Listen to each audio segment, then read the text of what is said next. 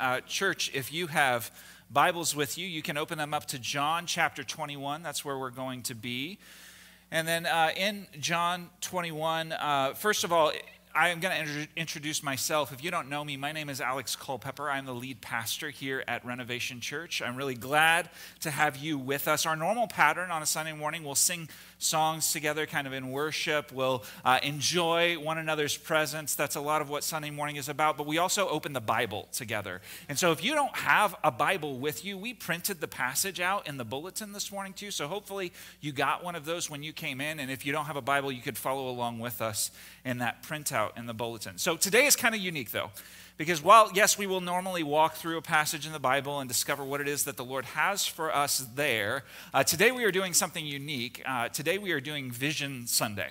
Uh, and what that is, is essentially a way for us, like one or two times a year, our church kind of orients ourselves around what it is that God is calling this church to? What is kind of the pathway in front of us? What is He laying out for us to step into as our elders are discerning and trying to figure out, okay, uh, the Lord has a plan for us. We want to be faithful to respond to that. What does that look like? So we are also doing that this morning as well, but we're still going to open the Bible together. So before I get into anything about talking about what is in front of us, I just want to start by looking at the last year and tell you that I am really, really thankful to be a pastor in this church. I am really, really thankful for the, what the Lord has accomplished in this place over the course of the last year. Because exactly one year ago today, I stood on this stage and presented uh, all of you with financial realities that we were facing uh, not knowing actually whether or not we would be able to take the steps into the future that we needed to take, not knowing whether or not we would have to do kind of a serious reevaluation of what it meant for us to exist as a church. And, and so, um, so I came on behalf of our elders to you and asked, would you make a commitment um, to seeing this vision that God has for us come to fruition. And what it requires is actually a, a, bit of a financial commitment for us.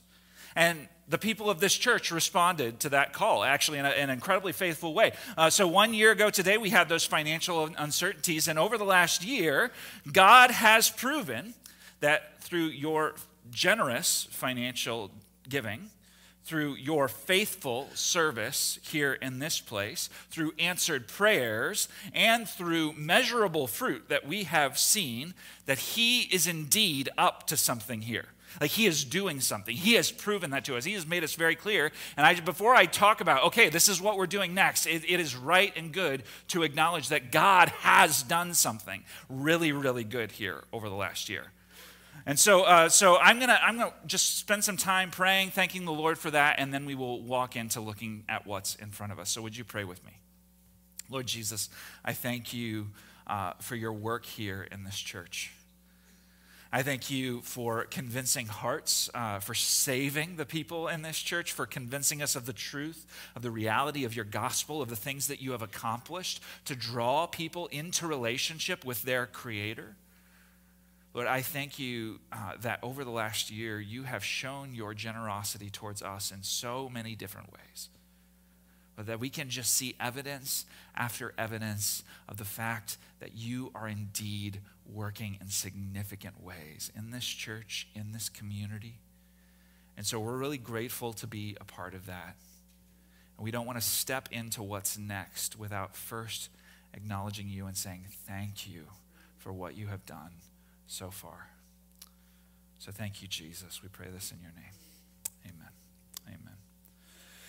So, uh, our vision, I want to put our vision in front of you. Our vision for this church is that we will become a conversion community. You may have heard me use terminology like that before. If you haven't, that's okay because I'm going to explain what that means. A conversion community is a community of Jesus followers among whom 5 to 10% of those who belong are new to the faith within the last year. Now, as we talk about that goal, the actual goal is 10%. The goal of the rate of conversions that we would love to see is 10%. But the reason we say 5 to 10% up there is that we're recognizing that not every person who is drawn to faith through the people in this church is going to end up in this church right? They're not going to end up in this body. So so for example crossroads. We have ministry in the public schools. We see professions of faith happening with the kids in those public schools. We recognize that many of those kids who make professions of faith don't end up in this church. They end up in other places or in other churches. Some of you have family or coworkers who live in other communities. And, and, they would have to drive a long way to get here, but you love Jesus and you love them and you want to share Jesus with them. And so you want to shepherd them across the line of faith and get them engaged in a Jesus following community in the place that they live. And that is a really faithful thing to do. So, um, so we say 5 to 10% of people uh, here recognizing that if we're all actively engaged toward that 10% goal, then some of that should start to affect the culture of what we see here. Right? To the extent that those who are coming to faith, uh, some of them, many of them, are ending up connected to the life of the body of this church. Now, you may be inclined to make a mistake as you read that vision, and I kind of want to ward, ward off that mistake. I want to stop you from making that mistake. The mistake is this you will read the words, We will become a conversion community, and think, Oh, we're going to become a place that runs programs where people get saved. Right? If you read those words, we will become a conversion community, you might think we will become a place that runs programs where people get saved. And I say, Amen. Like, let's see that happen. That would be fantastic. I would love for this church to be a place that runs programs where people get saved. But to stop there would be to read that vision kind of too narrowly. We would be reading that vision too narrowly because that, what I just told you, a place that has programs where people get saved, that is a conversion organization. Right? That is a conversion enterprise. That is not a conversion community. Because a community is a community because it is full of individual people who make up that community. Right? So, so it's not enough for us to simply be a place where we witness a 10% rate of professions of faith each year. I mean, that would be great, but that is not actually what we're aiming for. To accomplish the vision that we're laying out here, it actually means that instead of being a place where that happens, that we will become people who each take ownership of shepherding others towards faith in Christ. That's what it actually means to carry out that vision. So then let's do some math, right? Okay, and I know like I'm a pastor, so math is not my strong suit. I get that. Um, but let's do some math. Uh, if each of us take hold of that vision for kind of a corporate, uh, collective among us 10% conversion rate, and we each, we each have a stake in that vision what does that practically look like? What, what does that mean for you? This is what that means for you. In a conversion community, it means that every 10 years, each person will take responsibility to shepherd one person towards faith in Jesus. That's what, eh, eh, if every individual takes ownership of that vision, what that means is that everyone who is calling this church their home will take responsibility over the next 10 years to shepherd one person across the line of faith in Jesus. So, towards that end, and recognizing that vision as the pathway that God has kind of laid in front of us, I want to ask a question that is going to help us move forward and discover how this will happen. And that question is what enables a person to trust and follow Jesus? What does it take for a person to trust and follow Jesus? So I started uh, reading a, a, new devotional this year. That devotional is by Henry Blackaby. Uh, he wrote the book Experiencing God Together. And, and, on January 1st, the kind of first day of the devotional, it focused on the centrality of the question that we're going to consider this morning, the centrality of that question to the entirety of the Christian life. Like everything that the Christian life is about, it considered this question eh, that we find in John 21 15. So John 21, 15 says this. In verse 15, it says, When they had finished breakfast, Jesus said to Simon Peter, Simon, son of John, do you love me more than these?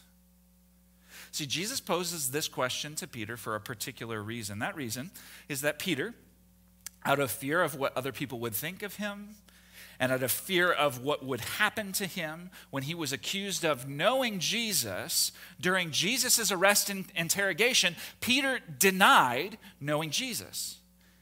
Essentially, what Peter did was equivalent to betrayal. Like, so, so this Peter did after Jesus had said things to his disciples like, If you deny me before men, I will deny you before my Father in heaven. So Peter had, in a, a pretty explicit way, betrayed Jesus. He had sinned, he had fallen short.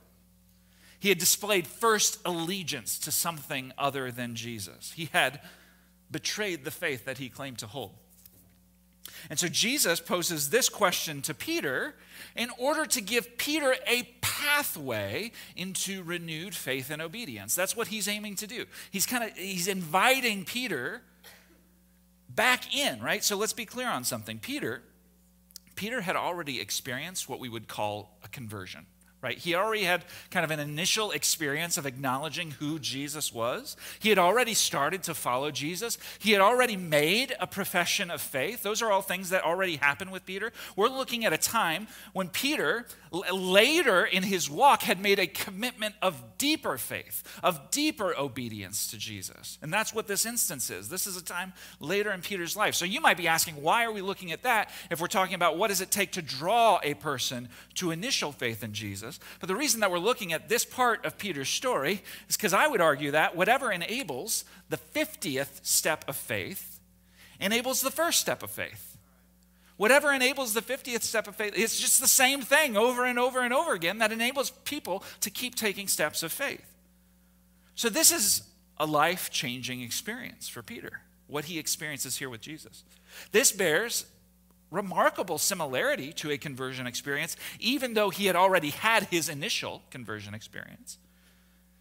And even though he had already started following Jesus. And so it shows us something, this, this exchange between Peter and Jesus shows us something about what enables a person to trust and follow Jesus.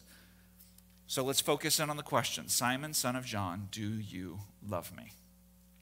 In this passage, three times, Jesus asks Peter this question. And in this passage, three times, Peter responds positively to Jesus. So uh, it goes on in verse 15, it says, He said to him, Yes, Lord, you know that I love you. Now, there are many things that take place in this exchange. We don't have time to deal with all of the things that are happening between Jesus and Peter here, but there's uh, something significant is that what had happened, Peter had denied knowing Jesus three times. And three times here, Peter is invited to affirm his love for Jesus, and he does that. And as a result of the three affirmations, Jesus then, three times, issues the same command to Peter. He issues a command, he issues that command three times as a result of Peter's love. So it goes on in verse 15. It says, He said to him, Feed my lambs. So Jesus here is recognizing that love results in something. Like, if Peter, Peter, if you love me, then this is the result of the love. I'm going to give you responsibility for something. Right? You have to take ownership of something. You have something that you have to do. Do you love me, Peter? Yes, I love you. Then display that love in taking responsibility. And so they repeat this back and forth three times, and I want you to observe how their exchange ends in verse 18. Jesus tells Peter, Truly, truly, I say to you, when you were young, you used to dress yourself and walk wherever you wanted. But when you are old, you will stretch out your hands, and another will dress you and carry you where you do not want to go. Jesus says to Peter, Here's an implication of the fact that you love me.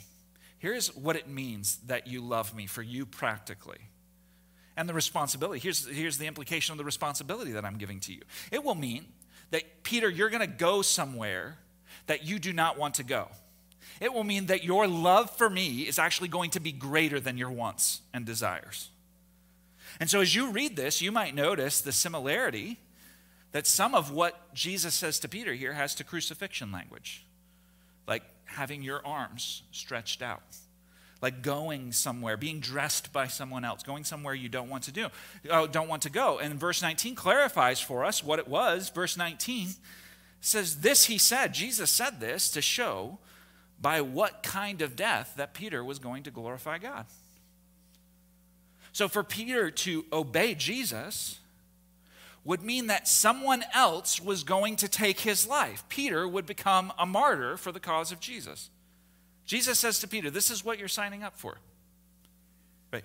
Your love means that you have responsibility.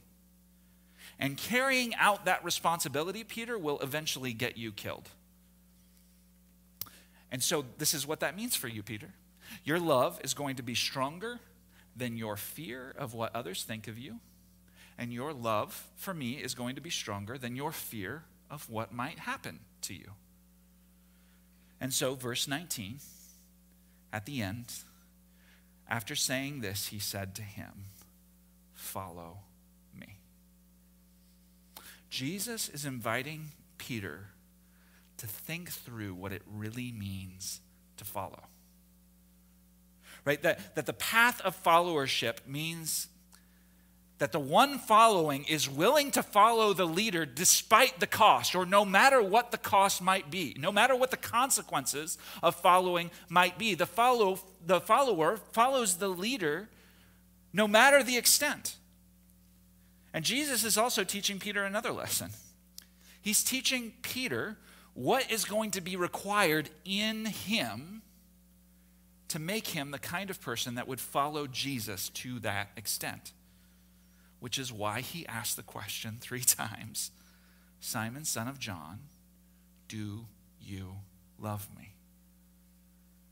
And Jesus, for what it's worth, so he was teaching Peter this lesson what is going to be required in you in order to follow this command, to take this responsibility to the extent that you would die for me, you're going to have to love me, right? But Jesus had already clarified this to his disciples before. When he sat with his disciples, he gave he, he told this to them. He said, "If you love me, you will what? Keep my commandments. If you love me, you will keep my commandments." So the question that we're asking then is what enables a person to trust and follow Jesus? What does it take for a person to trust and follow Jesus? Whether they're crossing the line of faith for the first time or whether they're taking a step of faith for the 50th time, what enables a person to trust and follow Jesus? Love for Jesus. Right? That's what it requires. That like the thing that enables the lost people or that will enable the lost people in your life to trust and follow Jesus is love for the Jesus of the Bible right? If they learn to love Jesus more than those things that would keep them from Jesus, then that's how they will cross the line of faith. So then there's a natural question that follows from this, which is how does a person learn to love Jesus and grow in that love? All of these questions just follow after each other, right? How are we going to accomplish this? Well, how, how does this come about? How does a person learn to love Jesus and grow in that love? So, this is what I'm going to invite you to do. Um, uh, this week as you're reading. You may have Bible reading plans that if this is going to be overwhelming for you, don't do it. If you can do it this week, every day this week, read the book of First John. It's five chapters, it's relatively short. If you feel like that's too much, just read First John chapter 4 and read it every day this week. Because in there, we have an indication of what it takes for a person to learn to love Jesus and to grow in that love. So I'm just going to highlight a few pieces of 1 John 4 for us. 1 John 4:10 says this. In this is love. Not that we have loved God, but that he loved us and sent his son to be the propitiation for our sins. That word propitiation is a big word. It simply means payment, right? He sent his son as an exchange, right? Jesus came and died in our place for our sins so that we would not have to pay the price for our sins. That's what it's saying.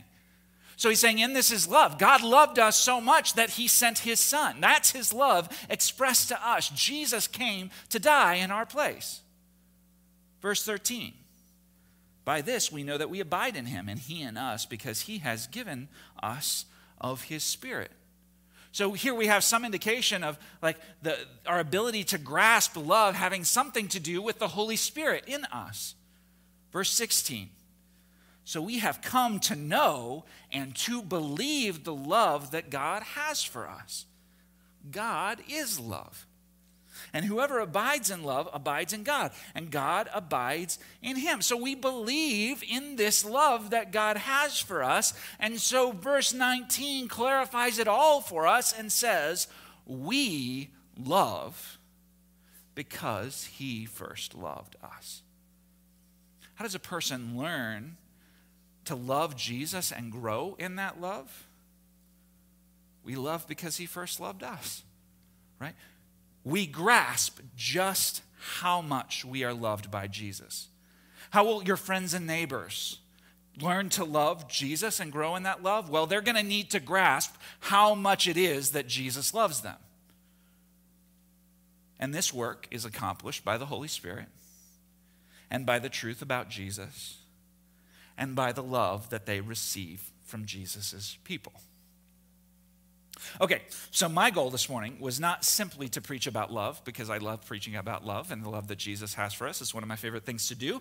But that's not my only goal this morning. My goal was to show us what that has to do with our church and where we are at this particular stage. So remember, our vision is that we will become a conversion community, which means that every 10 years, each person here will take responsibility to shepherd one person towards faith in Jesus.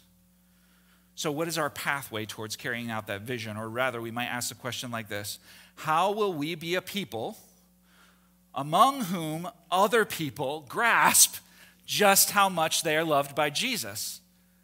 right? What is it going to take for people to come among us and in this place, and because of the relationships that we build, what is it going to take for those people to be convinced that they are deeply loved by Jesus? And so that question is what led the elders of our church to develop our core values.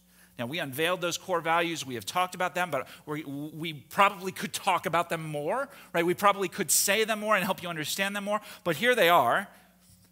Our core values are bless, belong, and become. So, with the short time that we have left this morning, this is what I'm going to do. We're going to look at each of those values because we believe that those values are the pathway to how we will accomplish helping people experience that they are loved by Jesus, right? So, in the short time we have left, we're going to look at each of those values and use them as a lens to begin grasping what is next for us as a church. So let's look at bless first. Uh, bless is an acronym uh, that helps us as individuals think about how to intentionally help our friends, relatives, acquaintances, neighbors, and coworkers. If you remember that, we use this uh, phrase. You sometimes hear people say frank or franc, right? We're talking about our friends, relatives, neighbors, acquaintances, and coworkers, right? How, uh, so bless is a tool to help us grasp, help us communicate with those people, love those people, show them God's favor, reveal to them just how much they are loved by Jesus.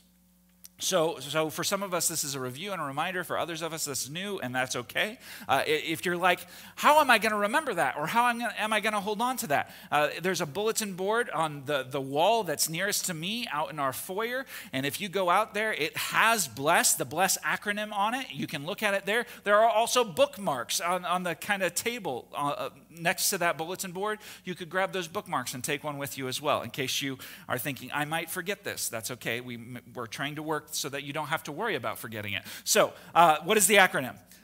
B, begin with prayer. Yeah, anybody you want to see come to Jesus is not going to come to Jesus through your effort, right? It starts with the Holy Spirit and what He's going to do. L, listen with compassion. Most people in our culture are not interested in being judged or being have their, having their perspective torn down by you as you try to prove how right you are to them, right? They want to know that they are loved. And the primary way that you can show them that they are loved is that you can listen to their story with compassion and offer your own perspective, but not make a, a, big deal about trying to prove to them your rightness over them. Right? Listen with compassion. E, eat with them. Open up tables share presence, right? Uh, enjoy company. The, the ability of a meal to take a relationship with a person to the next level, to make that relationship more valuable and more sweeter, like to, to have a chance for that person to be welcomed into your home or for you to go into their home can significantly deepen a relationship and create more opportunity for you to S, serve them right? Finding opportunities to meet needs for them or inviting them into your life to help you meet some needs that you might have. And then finally, S, share your story and Jesus' story.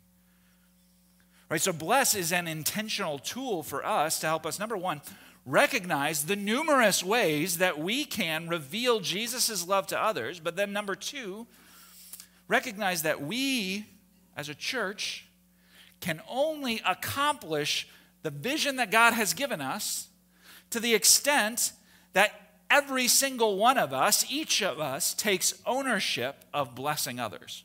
Right? Whatever God is going to do here, He is not going to do through me or anything that I am able to do. He's not going to do it through Don or anything that Don is able to do. And he's not, I mean, we have a small part of that, right? But but it's not going to be a program that we start it's not going to be uh, something impressive that we're able to put up on a stage in front of people. What we are able to accomplish here, we will only accomplish because it happens through all of us, right? Because we're all taking ownership of it. So, uh, regarding bless, how will we move forward? I, I want to kind of call you to something very specific this morning. How will we practice bless? I want to encourage you to number one, identify your one. Right? We talked about that 10 years. For the next 10 years, one person across that line of faith. Who is the one person? Right? And be careful not to turn them into a project. Right? That, right? That's that's a huge mistake, right? Just just love the person. Right? But love them genuinely as Jesus is changing you into the person that he's changing you into. Which means if you love them and you love Jesus, then you're going to listen to them and care for them, and you're also going to probably talk about Jesus because you talk about the things that you love, right? So identify who your one is. And here's the thing if tomorrow you see that person cross the line of faith, you know what you can do? You can start the 10 years over again right? Like new clock starts. You don't have to wait 10 years to find a new person to seek to draw to Jesus. Uh, so that, that's number one. Identify your one. Number two, and this is the intentional part. You got to write it into your schedule. At least once every 30 days. Bless them in an intentional and unique way. Now, if you feel like, so wait, before, before I go too far here, um, like if you have a friend who you're having like water cooler conversations with at work or what I, I, don't even know how we have conversations now but but imagine that is the thing right? Um, your intentional and unique way is not going to be the normal water cooler conversation that you have right? You're, you're seeking to go above and beyond or outside of the normal realm of your interaction with that person to reveal to them the extent to which they are loved by you and loved by jesus right? So bless them in an intentional and unique way. So if you if you hear me talking about all of this and like what is your responsibility and you feel like you are lacking the tools to be the kind of person who is able to shepherd somebody else across the line of faith. Right? You feel like, okay, pastor, I hear what you're saying. I hear you telling me that I need to do that, but I don't feel like I have what I need. You, you can do that, right? I see that you have that ability, but I don't have that ability. If you're, you're feeling that, if you're experiencing that this morning, I have two things to tell you. Number one, we have a prayer meeting once a month here where we do very intentional training towards equipping us in how we interact with lost people in our lives. Right, so that's the first thing I want to tell you. The second thing that I want to tell you is if you don't feel like you have what you need, like that's why elders and pastors exist. We exist to equip the saints for the work of the ministry. And so if you, you feel like you need something that you don't have access to, that is something that your elders and your pastors need to be aware of so that we can do our jobs more effectively. So, so if you hear me telling you that this is your responsibility and you're like, I don't have what I need, tell somebody that you don't have what you need because we want to get you the tools that you need to help you effectively take ownership of this vision that God has given to our church. Okay, I could probably stop there. I should probably stop there. Uh, because uh, if you start thinking, okay, what can I do? This is the place for you to start. Like, what is it that the Lord has for me? Like, this is the place for you to begin. And I fear if I say other things, it might draw some of the emphasis away. But we do have two other core values, and I just want to briefly talk about those core values and what it lays out in front of us as a church. So, how will we practice belong? a significant piece of people believing that they are loved by Jesus is that they become a part of commu- a community of people who all love Jesus. Right? That's, that's what it takes for a person to believe that they are loved by Jesus. So, community, for what it's worth, is more than just showing up in one place one day a week. Right? Community is the experience of having people who do life with you who know the hard and the good and are walking through it with you. Right? So our small groups, our Bible studies, they, they function as community for many of the people here. Uh, we also have done Alpha, right? And there are a couple of families who have connected to this church because of Alpha. Alpha helped those families find community, and because of the community that they had there, they were then able to connect into our church as a result. So as you build relationships with others, we kind of recognize that we as a church need to ensure that we have community that those others you're connecting with can connect to here.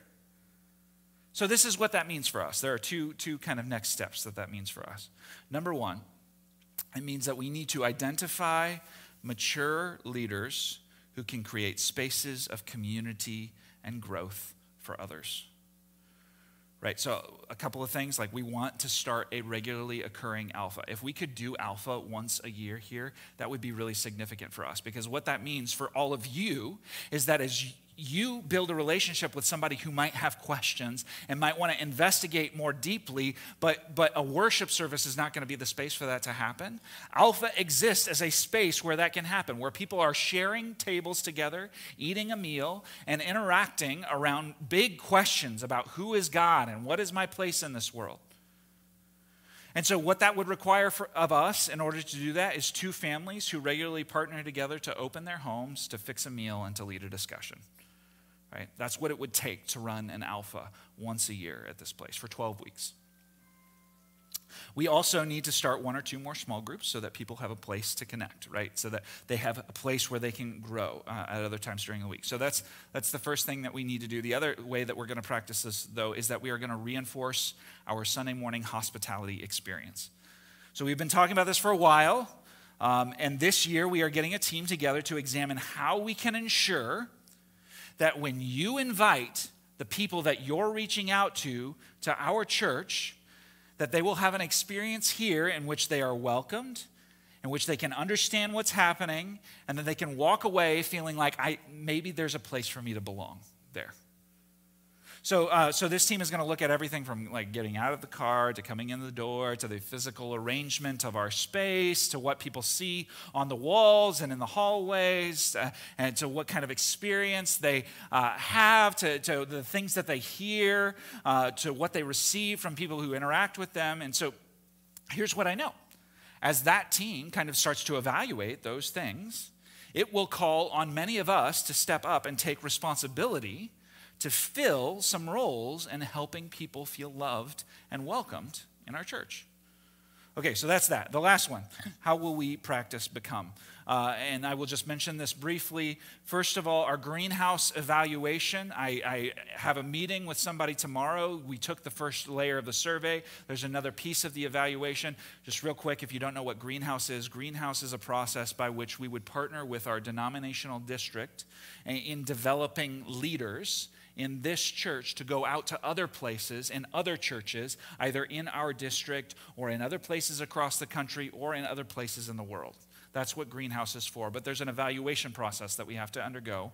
And what that is going to do for us is it's going to help us develop some clear discipleship pathways. That's one of the things that we have to figure out before we can become a greenhouse church is we have to develop some clear discipleship pathways. Greenhouse is going to help us do that. So that's the first thing. The second thing is I would call all of us how will we become? All of us should invest in opportunities to more deeply experience God's love for us. You should invest in opportunities to more deeply experience God's love for you. Because the only way that you are going to love Jesus is to know the extent to which he first loved you and to let that push you out into what it is that he is calling you to. So what? So what? We're at the end. Uh, number one, who's your one? Every 10 years, each person will take responsibility to shepherd one person towards faith in Jesus. Right? It used to be that you could expect people who were curious about church to come walking through the front doors of a church on Sunday morning. Culture has shifted dramatically over the last 20 years. You cannot expect that anymore. Because mainly, people are far less curious than they used to be. And the only way that that's going to change the only way that people would become more curious about it is not by you lamenting how terrible the culture is and how frustrated you are with how degrading things are going. Right? The only way that that's going to change is if there are people in the lives of those people who can show them that Jesus is actually worth being curious about. Number two, if you're new, I recognize that there are some people here this morning who may not be familiar with us, who may be new, who are like, okay, this is like a, just like an us talk. But I also want to let you know if you're new, you are invited to ask the question here where do I fit? Maybe you're not so new, and you'd also be invited to ask that question too, right? You hear us talking about stuff, and you hear us saying, okay, has the Holy Spirit put me here at this time and in this place with my gifts? To address some of the things that we've been talking about this morning. Right? If that's the case, find me, find one of our elders, and we can help you get connected to that. But maybe you're new this morning and you don't even know where you are with God. You heard me talk about all of this, like drawing people to Jesus and, and people believing in Jesus, and you're like, I don't even know if I've done that yet. And if that's you, I want to tell you that Jesus loves you. He loves you deeply. And what he is doing, like, he may have brought you here this morning just so that you could know that there are a bunch of people here who want you to know how deeply you are loved by Jesus. And if he indeed does love you to that extent, I would invite you to receive his gift of love. What is it that he loves you? To what extent does he love you? We're going to talk about that in a minute with communion, but he was God, eternally existent before creation. And he came down in the form of a child. He became flesh, became like us, that he might die for us. He proved his victory over sin and death by rising from the dead. And he extends to any person who would trust him the opportunity to believe, to trust him, to follow him. And so maybe you would decide today that you want to receive that love from Jesus. You can do that. You can simply say, Jesus, I believe you are who you say you are, and you can start following him today. So, to that end, I would invite you to pray with me. Jesus, I thank you for all that you accomplished in this church in the last year. I thank you for what you are planning for this community, for the people in this community the people who are outside the four walls of this church for Bartlett and for Hanover Park, or for Streamwood, for, for those places that we are nearest to, who have people in them who have not yet heard about the good news of Jesus, about the, the fact that they can be restored to relationship with their Creator. So, Lord, I pray if there's anybody in here who has not received that gift, that you would let them know by your Holy Spirit how deeply they are loved by you. Lord, in, in, in receiving that love, would you enable that person to return love to you for what you extended to them? Lord, you showed us greater hospitality than any person has ever showed us.